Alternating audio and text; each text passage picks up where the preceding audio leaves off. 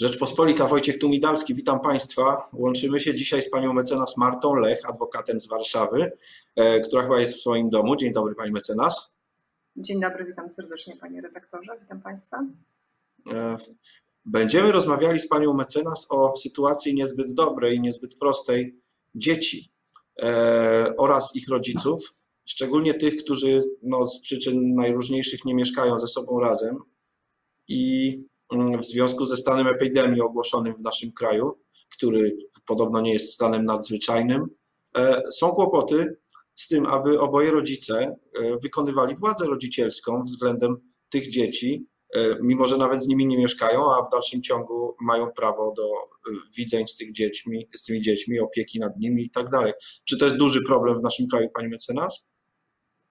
E, panie redaktorze, myślę, że obecnie jest to jeden z największych e, problemów, które istnieje w rodzinach, poza tym, że mogą się pojawiać innego rodzaju problemy dotyczące mm, czy też przemocy domowej, czy też jakichś innych sytuacji, które no niestety są pochodną tego, że całe rodziny zostały skoszarowane w domach i zamknięte w czterech ścianach.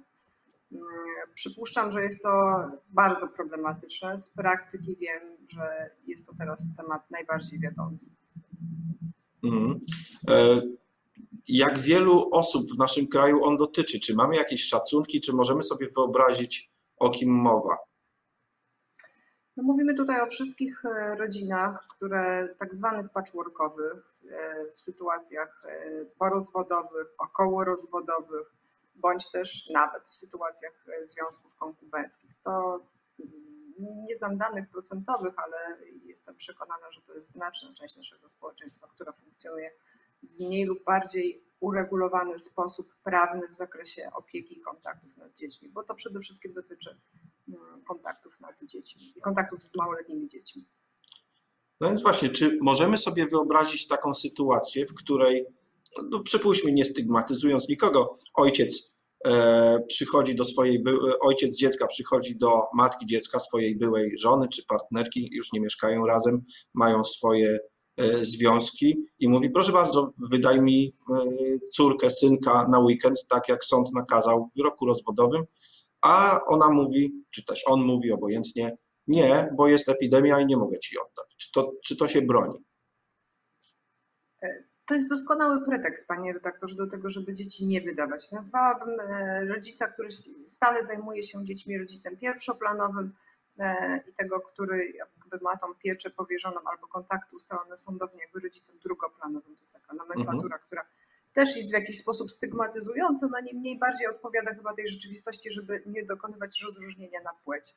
E, I w przypadku tych rodziców pierwszoplanowych istotnie jest to mm, doskonała wymówka, żeby e, tych kontaktów nie realizować. Jak wiemy, tych spraw jest mnóstwo w sądach, które do tej pory były, e, ale też no niestety nie ma na to żadnego sposobu, żeby tego rodzica pierwszoplanowego przymusić do realizacji tych kontaktów.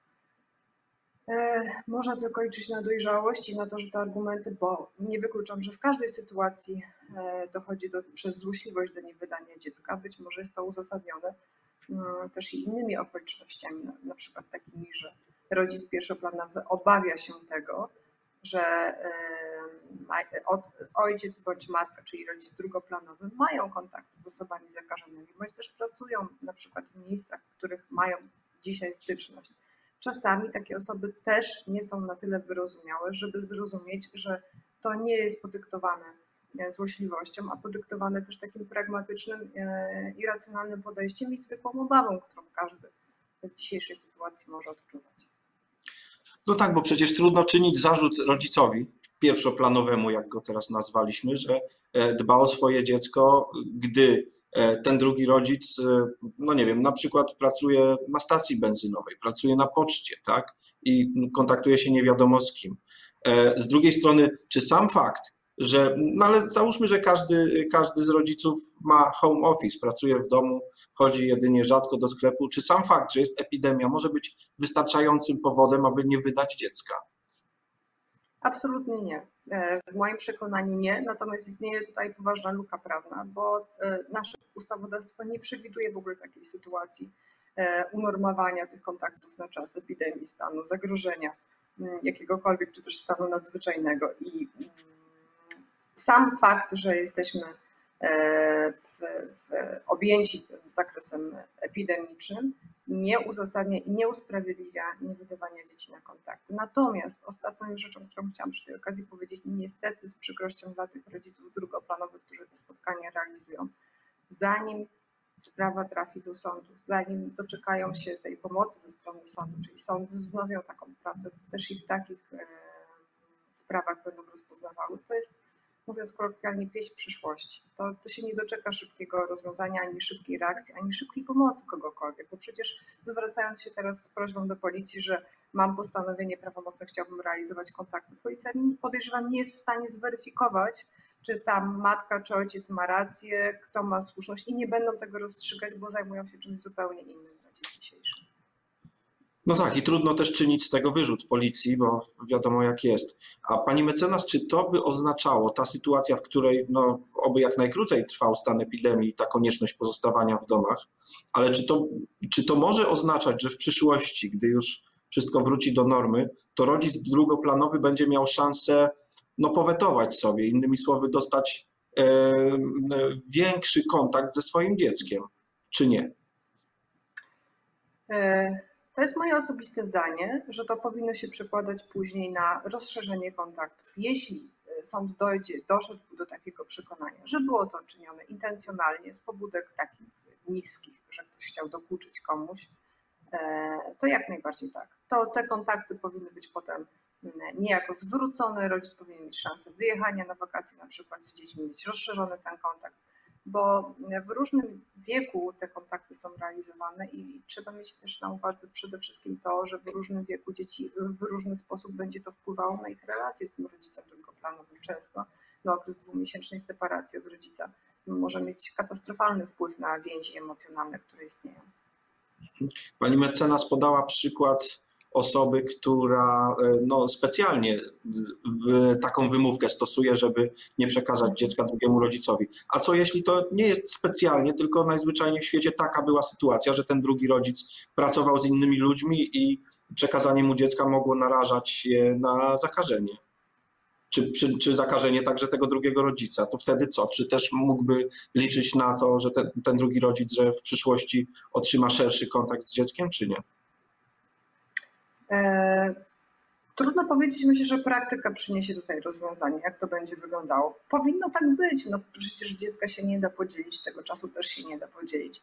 Z drugiej też strony należy patrzeć na to, że ten rodzic pierwszoplanowy, jeśli ten drugoplanowy jest zarażony albo jest w kwarantannie z różnych powodów, e, no ten kontakt ma ograniczony, ale temu rodzicowi pierwszoplanowemu jest równie ciężko przecież wytrzymać e, w domu, czy sprawować bezpośrednią opiekę całą dobę nad tym dzieckiem no powinno dojść do jakiegoś takiego mm, sprawiedliwego rozdzielenia, że skoro ja dwa miesiące się zajmowałam, to teraz ty możesz mnie odciążyć niezależnie od tych przyczyn przez, e, przez okres chociażby miesiąca. W idealnym państwie i w idealnym, e, e w idealnym sprzyjających okolicznościach tak hmm. powinno się to zakończyć. No tak. Pani mecenas, do idealnych okoliczności jeszcze nam daleko. E, zanim e, rozmawia, zaczęliśmy rozmowę na antenie, wspominała Pani o trudnej sytuacji w urzędach stanu cywilnego, gdzie e, no, z racji epidemii również ograniczono działalność urzędników. Nie wszystko da się załatwić drogą internetową. Z jakimi problemami tam można się spotkać i na co uważać? E, panie redaktorze, to jest bardzo, e, bardzo nurtujący mnie temat, który teraz ma miejsce, bo nie wiadomo jak długo ten stan, jak, jak długo będziemy w tym stanie wszyscy się znajdować.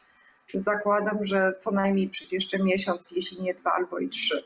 Urzędy stanu cywilnego obecnie nie pracują, z tego co mi jest wiadome, w znacznej części miejscowości. Ja nawet przed naszym dzisiejszym e, spotkaniem pokusiłam się rozmowę z kierownikiem Urzędu Stanu Cywilnego w Warszawie wiem, że tam e, urząd pracuje, ale co do zasady wydaje przede wszystkim tylko i wyłącznie akty zgonu. Więc te takie najbardziej bieżące mm, potrzeby załatwiają. Nie ma natomiast możliwości na przykład uznania dziecka mm, w Urzędzie Stanu Cywilnego, co jest e, niezwykle ważnym e, tematem dla wszystkich tych, którzy żyją w związkach nieformalnych, konkubenckich, partnerskich i nie, kobiety znajdują się w ciąży i nie mogą dokonać tego aktu uznania ojcostwa bo to mhm. jest problem, który, który jest jakby wielopoziomowy. mm, jeśli pan redaktor pozwoli, to ja go rozwinę. Bardzo proszę, proszę o rozwinięcie. Bo y, sytuacja jest taka, że uznanie ojcostwa y, w czasie, kiedy kobieta jest w ciąży, y, nadaje po prostu ojcu pełne prawa, niezależnie od tego, jak się sytuacja dalej potoczy, czyli czy rozwiązanie będzie szczęśliwe, czy też nieszczęśliwe. Różnie sytuacja się przedstawia w dniu dzisiejszym. No, Nikt nie jest pewny swojego mm, e, kolejnego dnia i jakby wszyscy jesteśmy równi wobec choroby i wobec ciężkości tej epidemii, która nastała. Zakładając scenariusz negatywny, gdyby coś się stało, tego ojcostwa nie można uznać na dzień dzisiejszy. Gdyby coś się stało ojcu, na przykład on umrze przed e, urodzeniem się tego dziecka, to to dziecko formalnie nie ma ojca. E, nie dziedziczy, nie wchodzi w krąg spadkobierców, nie nabywa prawa na przykład do renty po e, zmarłym ojcu, jakby nie istnieje w obszarze prawnym w zakresie tego ojca ten nastturus, bo tak się nazywa dziecko nienarodzone, nie ma żadnych praw. A co w sytuacji, kiedy matka by na przykład umarła w czasie porodu? Sytuacja jest równie trudna, bo wtedy dziecko rodzi się sierotą, bo nie ma matki, która zmarła w czasie porodu i nie ma ojca, bo nie było możliwe uznanie ojcostwa. Prawo takiej sytuacji też nie przewiduje, jakby no milczy. Nigdy ja nie spotkałam się w swojej praktyce i nie słyszałam o tym, żeby urzędy stanu cywilnego odmawiały, czy też nie mogły przyjąć uznania ojcostwa, który się odbywa u nas na zasadzie oświadczenia obojga rodziców. Na czym polega problem, pani mecenas? Oświadczenie obojga rodziców trzeba, rozumiem, złożyć osobiście w urzędzie, tak? Nie ma możliwości zrobienia tak. tego elektronicznie, dobrze rozumiem? To jest największy problem, który y, ja w tym upatruję i w ogóle taką niesprawiedliwość systemu prawnego, w którym teraz funkcjonujemy, dlatego że z tego, co wszelkie doniesienia medialne e, na to wskazują, będzie możliwość głosowania korespondencyjnego, czyli wybrania korespondencyjnie prezydenta, a nie można nawet przez profil zaufany, który przecież wiele obywateli posiada, tak zwany pułap, uznać ojcostwa swojego dziecka, co w wymiarze indywidualnym ma dużo większe znaczenie dla każdego e, obywatela, a przecież związków konkubenckich, partnerskich jest w Polsce bardzo wiele. E, z tym się wiąże mnóstwo problemów dla takich e, rodzin, które żyją w, w, w, takim układzie. Przecież to dotyczy tak samo nie, w sposób nieprawomocny rozwiedzionych małżonków, podczas gdy jeden z nich założy e, drugą rodzinę i pani będzie w ciąży, też nie jest możliwe uznanie ojcostwa, więc wtedy są sprawą zaprzeczenia ojcostwa. Wiele komplikacji. Wracając do pana pytania, pana redaktora, no można głosować listownie, ale nie można dziecka swojego uznać. No i to jest rzeczywiście kłopot, z którym chyba dobrze, żeby państwo nasze się zmierzyło, jeśli nie w tarczy antywirusowej. Już tyle różnych rzeczy jest w tej tarczy, że może i ta kwestia w kolejnej nowelizacji mogłaby się znaleźć. To w jakimś innym pilnie znowelizowanym przepisie, na którym mógłby się chyba e, jednogłośnie pochylić parlament. Tego byśmy sobie na koniec życzyli. Bardzo dziękuję za spotkanie. E, adwokat Marta Dziękuję bardzo była naszym gościem dzisiaj. Wojciech Tumidalski. Dziękuję, do Do zobaczenia.